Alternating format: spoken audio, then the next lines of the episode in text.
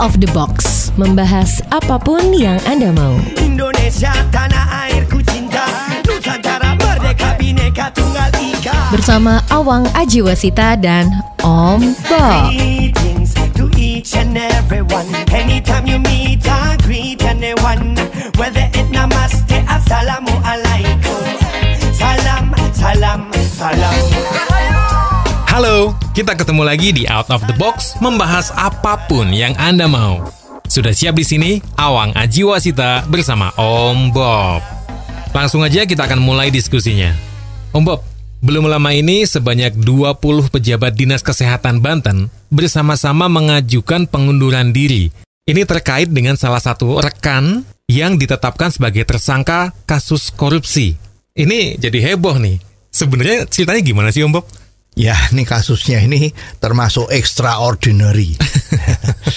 ya, jarang terjadi. ya, kalau kita sebagai orang awam kan cuman mikirnya, oh ya, ini berarti 20 orang tadi itu kan semacam melakukan protes. Hmm. Kalau ada salah satu rekannya dia, ini kita nggak ngerti apakah dia tuh pejabat di atas mereka atau satu level ya. Karena dituduh atau ditangkap gara-gara ada korupsi pembelian 15.000 masker KN95 ya. Ya ini kan maskernya kan bagus ya. Betul. Untuk yang standar kesehatannya itu kan bagus ya. Jadi filter-filternya bagus. Memang KN95 itu kan bagus. Nah, ternyata biayanya itu cukup tinggi dan sepertinya terjadi korupsi yang dirugikan kurang lebih 40 sampai 50 persen dari total pengeluaran duit yang untuk beli masker 15.000 biji tadi. Ya. Nah, ini istimewa. 20 orang eselon 34 ini rame-rame mengundurkan diri sebagai pejabat ya. Sebetulnya kalau sudah mau mengun- mengundurkan diri dari pejabat itu ya sama dengan mengundurkan diri dari pegawai negeri kan. ya kan? Nah, ini nggak ngerti tujuannya apa ini ya. Kalau orang awam ya, wow ini solidaritas. Ada rekannya yang korupsi ditangkap, wah itu jadi mereka membela. Eh, Nah, kalau sudah membela itu kan berarti ada sesuatu ini. ya, jangan-jangan juga terdapat hujan yang merata sama mereka ya. Jangan-jangan loh ya. Jadi, Jangan-jangan. waduh kasihan nih. Kita juga udah dapat ini protes rame-rame ya supaya ini jangan sampai dimasukkan penjara. Dan ini mereka kemarin juga eh, mengeluh kepada Gubernur Banten. Ya ini walaupun bagaimana kan gubernur itu kan pengetahuannya juga lebih luas ya Betul. dan gubernur juga susah untuk diadu domba kan ya maka kalau kita lihat dari apa yang dijawab oleh gubernur kan cukup santai tunggu dulu kita mau menginvestigasi dulu sebetulnya masalahnya apa Oke. ya. Tetapi di situ kan ke-20 orang itu sempat mengeluarkan keluhan-keluhan ya. Oh, macam-macam tuh ya. Bilang ini kepala dinkesnya ini kerjanya terlalu rajin. Ya, jam 8 malam, jam 7 malam masih belum pulang ya. Tetap masih kerja di kantor. Ini membuat mereka waduh, ini nggak bisa mengikuti eh, ritme kerja dari kadinkesnya yang luar biasa. Jangan-jangan ini kadinkesnya karena rajinnya seperti ini jadi ketahuan kalau ini kemarin pembelian masker ini ada yang korupsi, anu mungkin kan? Ya. Tapi 20 pejabat tadi itu mereka merasa sudah bekerja sesuai arahan tapi tetap aja merasa dianggap kurang beres, bahkan merasa mendapat intimidasi, penuh tekanan. Menurut Bob gimana ini? ya ini memang orang kalau sudah biasa kerjanya itu santai, ya.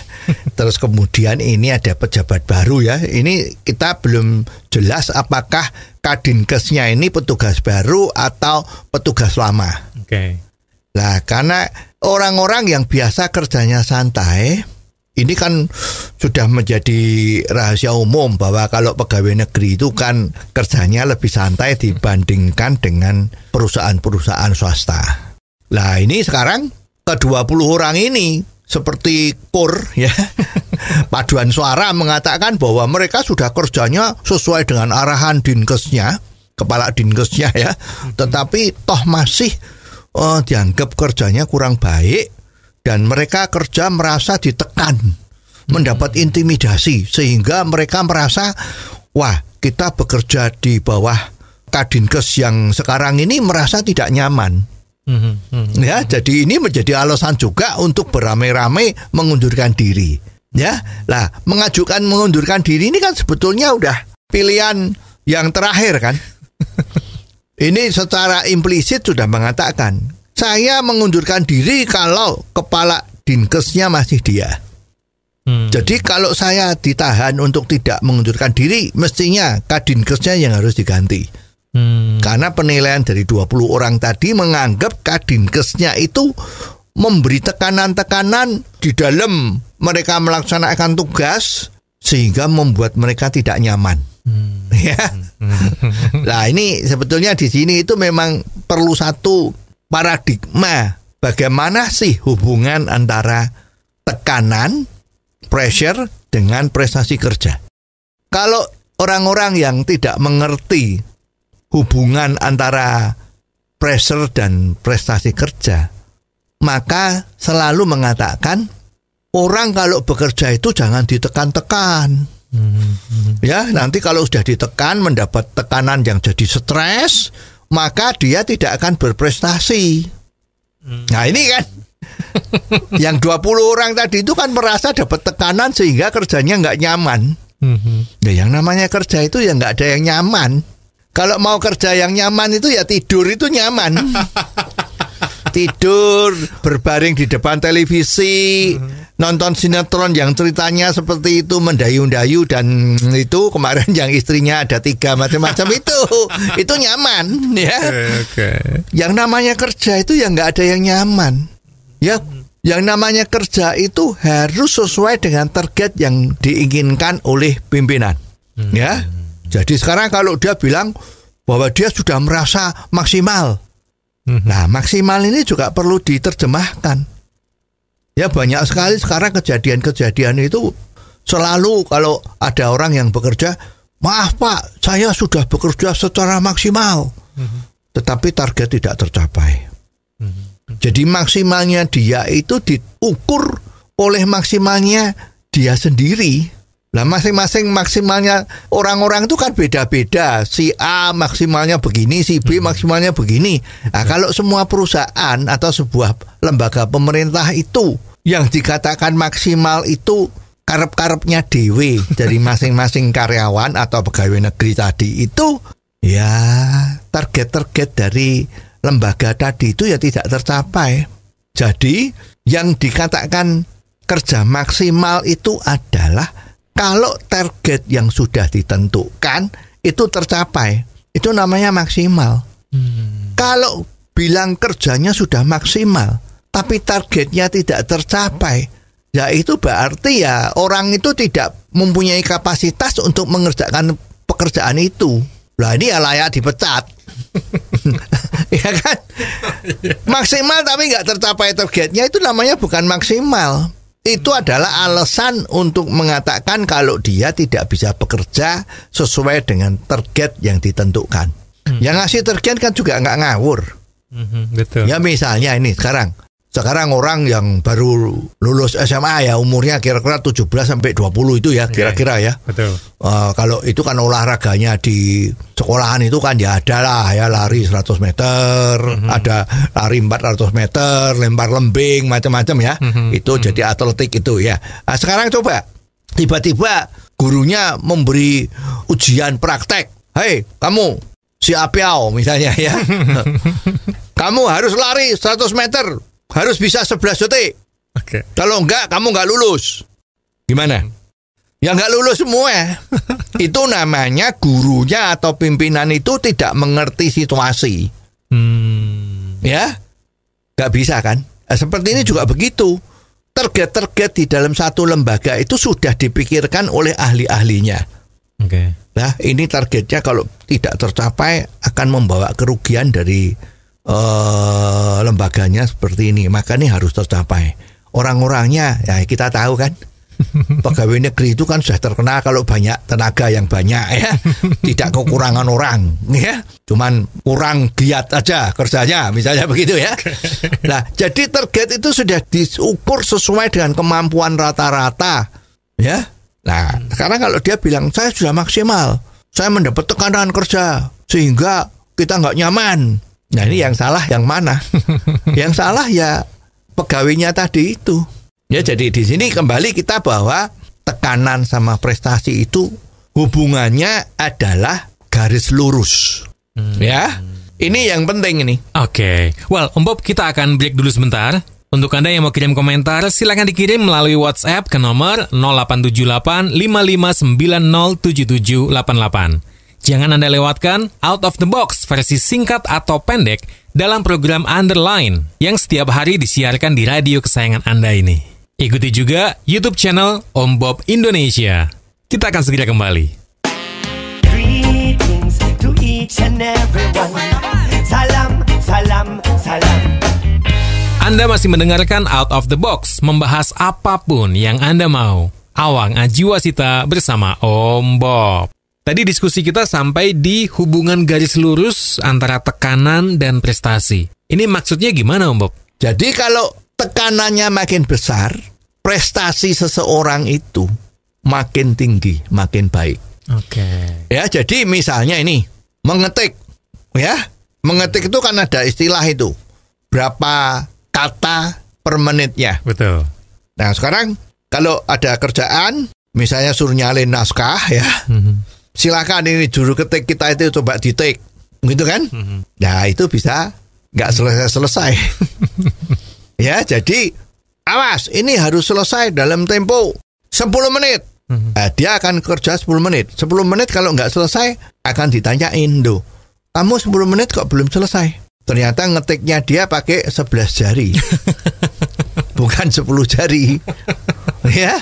Wah, ini ini repot nih. Ya, berarti orang itu karena kerjanya lambat, toh kebetulan dia sudah diangkat jadi pegawai negeri. Ya rekrutmennya kalau salah kan dapat juru ketik tapi ngetiknya 11 jari bukan 10 jari.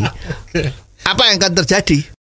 Nah, perusahaan atau lembaga yang baik itu kan mencoba membina karyawannya. Oh, jadi juru tik tadi itu oh ngetiknya masih pakai 11 jari. Oke. Panggil orang ahli ngetik ya. Ayo belajar. Orang yang namanya Sibun tadi itu harus bisa ngetik 10 jari. Ya, terus Sibunnya tadi dikasih target. Hmm. Ya, kamu harus bisa mengetik 60 kata per menit dalam jangka waktu seminggu. Wah, berarti dia harus kerja terus kan. Mhm, betul, betul. Nah, dia ternyata minggu pertama mungkin bisa 50. Hmm. 50 kata per menit. Nah, terus dikasih lagi tekanan. Kalau minggu depan you nggak bisa 60, maka you pangkatnya atau kerjaannya akan diturunkan dari juru ketik menjadi maaf, office boy. Wah, misalnya begitu. Secara gengsi juru ketik lebih bagus kan? Nah, ini kan namanya dikasih tekanan. Minggu depan kalau you nggak bisa 60 kata per menit, maka kamu diturunkan jadi office boy. Wah, ini tekanan apa bukan? Tekanan. Nah, ternyata minggu depan dia bisa 60. Nah, ini namanya tekanan itu berbanding lurus dengan prestasi. Oh. Nah, ini jadi memang kalau seorang karyawan, anak buah, pegawai itu tidak ada tekanannya oleh atasan, prestasinya ya akan tidak ada. Nah, kerjanya seenak-enaknya sendiri. Kalau kita kepengen ada konotasi dulu yang sempat uh, viral ya kan kan ada yang ngomong itu hei si bun apa perusahaan atau departemen ini miliknya nenek lu? Gitu kan? Kalau kerjanya seenaknya sendiri kan begitu. Kan milik nenek lu. Ya maka harus dicuci dikasih tekanan supaya kerjanya baik. Ya jadi ini adalah paradigma bahwa seorang baru bisa berprestasi kalau dia mendapat tekanan dari atasannya ya jelas kalau ada orang yang tidak bisa menerima pendapat ini kan ngomong. Ya ini kalau tekanannya sampai nggak kuat kan patah semangatnya. Lah memang masing-masing orang tuh mempunyai daya tahan terhadap tekanan. Ya si Bun ini mungkin daya tahannya normal. Mhm. Mungkin ada orang lain yang daya tekanannya itu rendah sekali. Ya baru dikatakan, loh kamu kerja gimana sih? Udah nangis. Dengan tekanan yang rendah, dia nangis dan target pekerjaannya tidak bisa dicapai. Ya itu namanya dia tidak tahan dengan tekanan yang diharapkan oleh pekerjaan itu. Lah orang yang seperti ini ya cepet-cepet dilepas dari pekerjaan itu. Dicari pekerjaan yang tidak ada tekanannya. Ya tadi tidur itu. Suruh tidur di rumah, begitu kan? Ya tapi sebaliknya, orang yang ditekan kerjanya makin tinggi prestasinya, ditekan lagi, tinggi lagi, ya. Ah, orang-orang yang tahan tekanan tinggi dan prestasinya tuh naik terus, ini yang akan menjadi karyawan teladan. Bisa jadi pemimpin. Ya jadi sebetulnya paradigma stres itu jangan dibesar-besarkan. Sekarang ini yang banyak ngomong kan kalau membina karyawan itu jangan membuat mereka stres. Jadilah hubungan yang harmonis antara pimpinan dan anak buah. Wah ya kalau harmonis terus ya jadinya seperti itu ya. Nah sekarang kembali ke yang 20 ASN tadi itu pegawai Oke. negeri dari Dinkes Provinsi Banten tadi itu. Mhm. Ya dia mengatakan ini Kadinkes kita itu kerjanya over. Wow, ya sampai jam 7 8 malam itu belum pulang. Nah, harusnya kita senang dong ada pemimpin yang seperti itu kok. ya, tidak mengenal jam kerja apalagi situasi pandemi. Ini kan kepala Dinkes itu kan mikirin terus ini bagaimana supaya daerahnya sana tidak menjadi daerah terjangkit Covid, menjadi daerah yang merah, apalagi yang hitam. Ya, itu kan pikirannya dia di situ. Dan dia membutuhkan anak buah anak buah yang kerjanya juga mengikuti ritmenya dia. Jadi kita kalau ingat ya, sumpah orang diangkat jadi pegawai negeri itu kan apa? Berbakti kepada negara dan bangsa, gitu kan? Betul. Tidak mikirin saya hanya mau kerja 30 jam. ya saya hanya mau bekerja kalau oh, uangnya cukup misalnya begitu kan enggak. Semangat pertama di sumpah itu adalah saya siap menjadi abdi negara, bekerja sedemikian rupa untuk kemajuan bangsa dan negara. Nah, sekarang kelihatan ada bosnya kerjanya begitu hebat, malah protes. ya, gimana?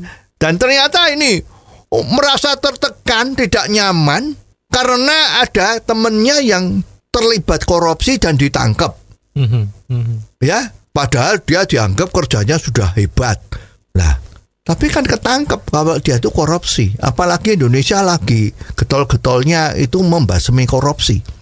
Nah kalau sudah korupsi itu namanya tikus-tikus kan. Tikus korupsi ya harus ditangkap. Apa pun prestasinya kalau udah korupsi ya udah. Artinya ya karirnya hilang, tidak bisa dipakai lagi karena itu korupsi itu adalah musuh negara yang paling besar. Seperti sekarang ini KPK lagi ribut-ribut, ya kita prihatin. Ya kalau nanti korupsinya itu nggak bisa habis-habis ya negara kita mau bawa ke mana? Ya jadi 20 orang yang protes solider. Ya ini kan ditanyain, kenapa kamu kok seperti ini? Saya solider. Loh, Solider dengan koruptor. Berarti mental ini juga koruptor, jangan-jangan dulu koruptor, ya, tapi tidak ketahuan. Nah, jadi nikmat, gitu kan? Terus protes karena kerjanya Kadinkes terlalu over. Nah, ini berarti mentalnya dia tidak siap untuk kerja yang luar biasa karena situasi yang memaksa. Jadi ini ini repot. Mental-mental yang seperti ini akan membawa Indonesia tidak maju. Apalagi kalau sudah ada pekerjaan-pekerjaan yang seperti itu terus tanyanya gini. Ngomong-ngomong ini ada lemburannya enggak? ini ada duitnya enggak? Hmm, ya, ada piro. Wah, wani piro. Wah, repot. Ya, kalau mental-mental seperti ini ya repot. Jadi kalau memang ke 20 orang itu seperti itu ya dilepaskan.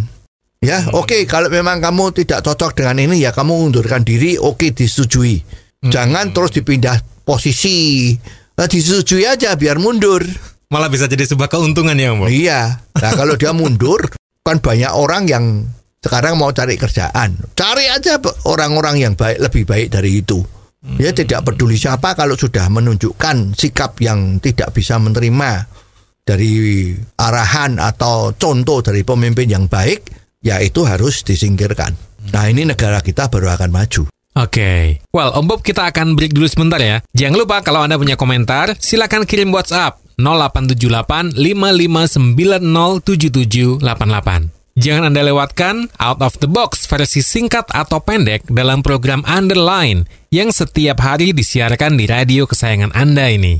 Ikuti juga YouTube channel Om Bob Indonesia. Kita akan segera kembali. Greetings to each and everyone. Salam, salam, salam. Kembali lagi di Out of the Box membahas apa pun yang Anda mau. Awang Ajiwasita bersama Om Bob. Tadi kita sempat singgung sedikit tentang KPK Om Bob. Nah, baru-baru ini kan KPK kayaknya lagi rame nih. Apalagi tes wawasan kebangsaan yang akhirnya hasilnya banyak yang nggak lolos nih. Menurut Om Bob gimana ini? Ya ini memang rame.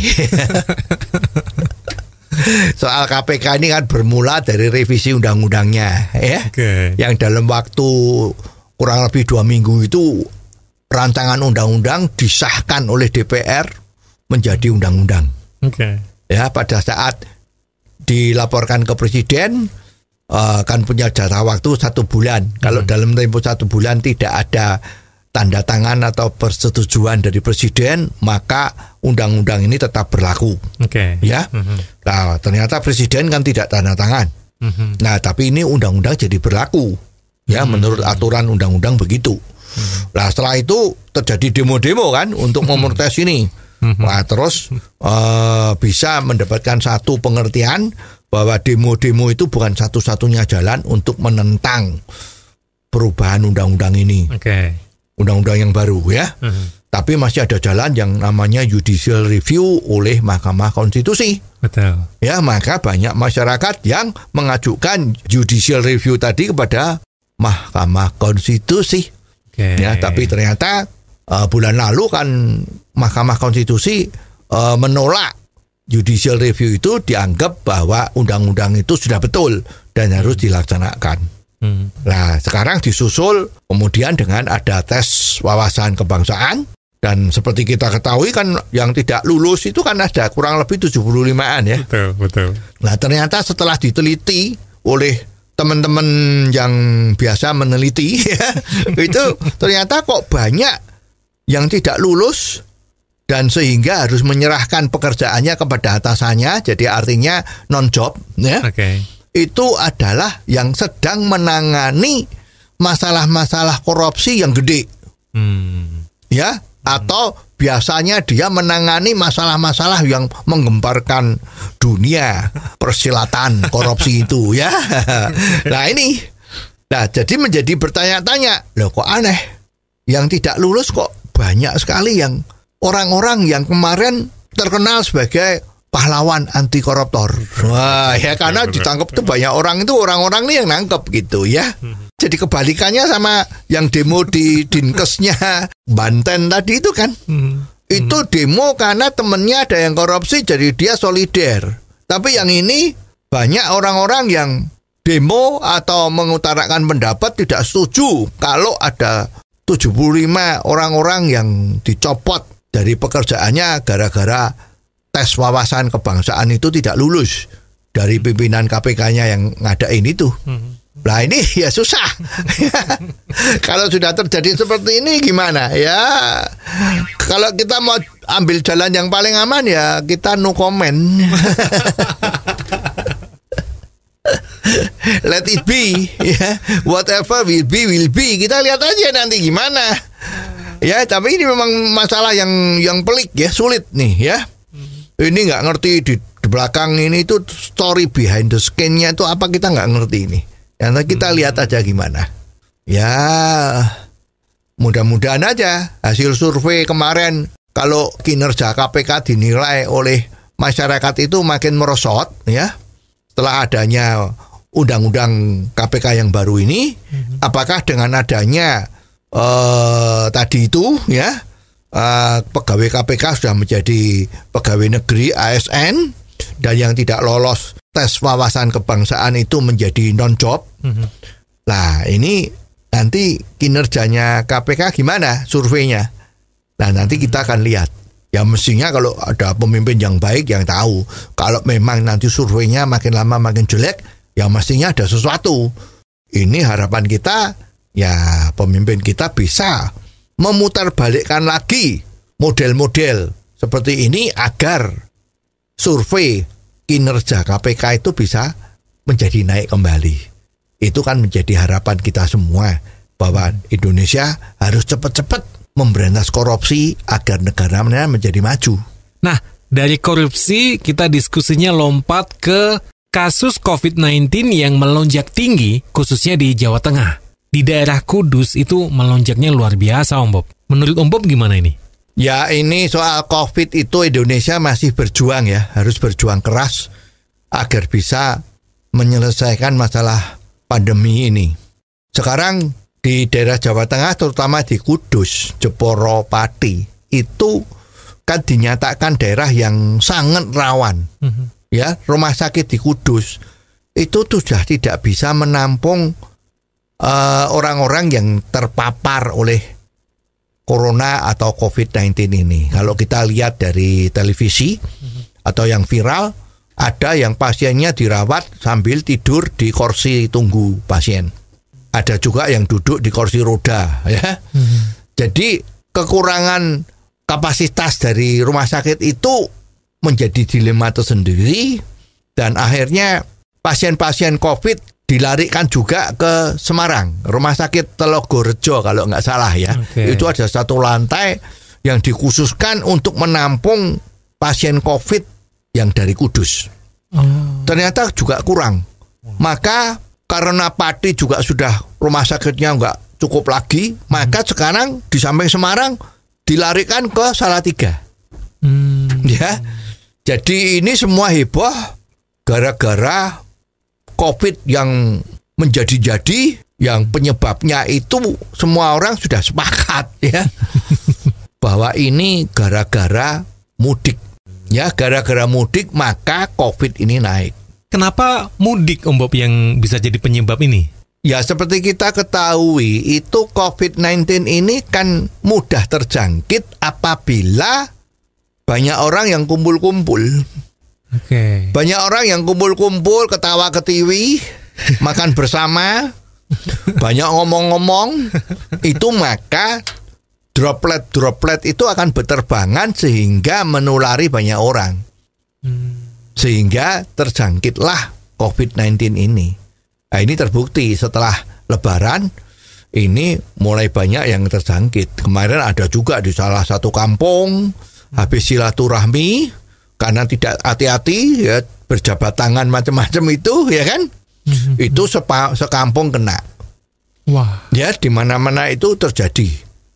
Nah ini memang kalau dipikir-pikir kok bisa terjadi ya. Ini memang susah. Oke, Om Bob, kita akan break dulu sebentar. Sambil terus awang ingatkan, kalau Anda punya komentar, silakan dikirim melalui WhatsApp ke nomor 0878 5590 7788. Jangan Anda lewatkan out of the box versi singkat atau pendek dalam program Underline yang disiarkan di radio kesayangan Anda ini setiap hari. Ikuti juga YouTube channel Om Bob Indonesia. Kita akan kembali sesaat lagi. Greetings to each and everyone. Salam, salam, salam. Out of the box membahas apa pun yang Anda mau. Awang Ajiwasita bersama Om Bob. Diskusi kita masih seputar mudik dan melonjaknya kasus COVID-19 di Indonesia, khususnya Jawa Tengah. Apalagi kemarin yang mudik ke daerah-daerah itu banyak banget ya Om Bob. Memang banyak sekali orang-orang yang mudik dari Jakarta ke daerah-daerah itu kan kurang lebih ada 2 sampai 4 juta manusia yang mudik. Pemerintah kan sudah menghimbau bahwa orang-orang itu tidak boleh mudik. Tapi ternyata kenyataannya walaupun dikatakan jalan akan ditutup, tetapi mereka mudiknya maju. Sebelum jalan ditutup, mereka pada mudik. Mudik duluan. Ya jadi banyak yang lolos. Sedangkan pada saat jalan ditutup itu memang terjadi kelihatannya banyak sekali yang bagus ya. Artinya bagus itu kan seolah-olah ini benar gitu ya. Jadi dicegat mobil-mobil yang hurufnya B atau Delta Bandung itu kalau di daerah terus dicegat. Ya, pokoknya yang ada kendaraan yang nomor platnya itu di luar daerah yang sedang melakukan pencegahan COVID itu semua di stop. Dan apa yang dilakukan? Ditanya, bawa enggak you uh, surat bebas COVID? Hmm. atau ada nggak surat tugas dari perusahaan atau dari lembaganya? Kalau tidak ada, apa yang dilakukan? Dites. Oke. Kalau tidak mau dites, disuruh putar balik. Hmm. Ya, itu kan ceritanya begitu. yang dites ada yang mau Hmm. karena ternyata tesnya itu swab antigen atau apa itu tadi ternyata gratis. Yang nanggung pemerintah. Gugus tugas COVID-19. Ini kan uang pajak dari rakyat itu. Jadi ada seorang itu yang dites itu dari Jakarta ke Semarang itu dites empat kali atau tiga kali. Lolos terus. Oh negatif ya jalan. Di tengah jalan diperiksa lagi negatif lagi jalan lagi. Jadi semua orang yang mau mudik tidak takut dilakukan tes antigen karena tidak bayar. Jadi aman-aman aja kantongnya. Nah saya ngomong ini agak salah strategi. Oh. Ya harusnya orang yang sudah dihimbau tidak mudik itu kalau berani mudik ya harus dites antigen tadi itu tetapi atas biayanya sendiri. Otomatis orang yang mau mudik mikir kalau swab antigen itu 200 ribu misalnya. Kalau saya kena cegat empat kali kena 800 ribu. Iya. Waduh lebih baik saya nggak pulang. Nah jadi ada barrier-barrier dari situasi ini yang merugikan ekonomi kepada orang-orang yang mau mudik ini. Ini turut membantu untuk mencegah mereka mudik. Tapi ternyata di seluruh daerah itu gratis. Ini mestinya adalah salah dari strateginya. Memang yang namanya testing ini kan termasuk kalau dicari-cari celah-celahnya aturan kan ini termasuk testing. Kalau testing itu memang harus gratis kalau memang ada program testing yang dilakukan oleh gugus tugas. Oke. Nah ini yang agak salah kaprah. Yang namanya testing itu adalah gugus tugas itu menuju satu lingkungan tertentu, misalnya RT RW satu tertentu yang penduduknya cukup lumayan, ambil sampling 50 orang. Oke. Kalau 50 orang yang disampel tadi itu dengan teori acak macam-macam tadi itu ternyata itu negatif, berarti kampung itu dinyatakan aman. Ah. Ya. Tapi kalau sudah dicek dari sampel tadi itu ada orang yang positif, baru orang yang positif tadi itu dilakukan tracking. Yang positif tadi di terapi, tracking orang-orang yang pernah kontak sama dia siapa, dicari i, lah itu situasi yang seperti inilah yang harus tidak dipungut biaya. Tapi kalau sekarang orang mau mudik, itu kan ke- niatnya dia, kan bukan niatnya lembaga kita yang mau ngadain testing. Ini kan dia terobos saja, saya kepingin mudik, dites nggak apa-apa, wong nggak bayar, loloslah. Lah akhirnya di daerah kan terjadi kumpul-kumpul. Ya namanya kita punya kan hubungan tuh sangat harmonis. Ada yang jauh datang, waduh kalau nggak ketemu nggak enak. Salam kangen-kangen. Ya kemarin kan juga sudah ada yang ngomong kangen itu harus diobati kalau nggak kasihan gitu kan. Nah kangen-kangenan. Cipika cipiki gitu, terus salaman salaman makan makan hidangan lebaran macam-macam lah ini jadinya jadi pencegahan ini tidak dilakukan secara serentak dari semua metode-metode untuk pencegahan tadi itu. Ini mestinya yang harus diperhatiin. Mudah-mudahan saja ini nanti kalau sudah pada divaksin semua sudah tidak bisa kena lagi COVID-19 ini ya masalah ini sudah tidak ada lagi. Tetapi nanti kalau memang ada rencana pemeriksaan bagi orang-orang kalau mau bepergian itu harus bebas dari COVID, ya mestinya jangan gratis. Ya, seperti sekarang kan, orang yang mau naik kereta, orang yang mau naik pesawat terbang, orang yang mau naik kapal, orang yang mau naik bus, itu kan ada syaratnya. Genus tes boleh untuk kendaraan bus, ya untuk pesawat terbang boleh juga, macam-macam lah itu kan tidak gratis, kan bayar. Kenapa yang lewat jalan raya kemarin mudik kok digratisi?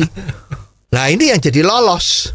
Ya jadi inilah yang mestinya nanti harus lebih terintegrasi agar penyelesaian masalah COVID-19 di tanah air ini bisa selesai dengan lebih cepat. Yes. Dan sekian episode kali ini. Terima kasih untuk kebersamaan Anda. Jangan lupa kalau Anda punya komentar tentang apa pun juga yang bisa kita bahas di sini, silakan kirim melalui WhatsApp ke nomor 0878 55907788. Jangan lewatkan juga Out of the Box versi singkat atau pendek dalam program Underline yang setiap hari disiarkan di radio kesayangan Anda ini. Pastikan juga Anda sudah subscribe di YouTube channel Om Bob Indonesia. Sampai ketemu di episode selanjutnya, Awang Ajiwasita bersama Om Bob. Tentunya di Out of the Box membahas apa pun yang Anda mau. Out of the Box. Membahas apa pun yang Anda mau.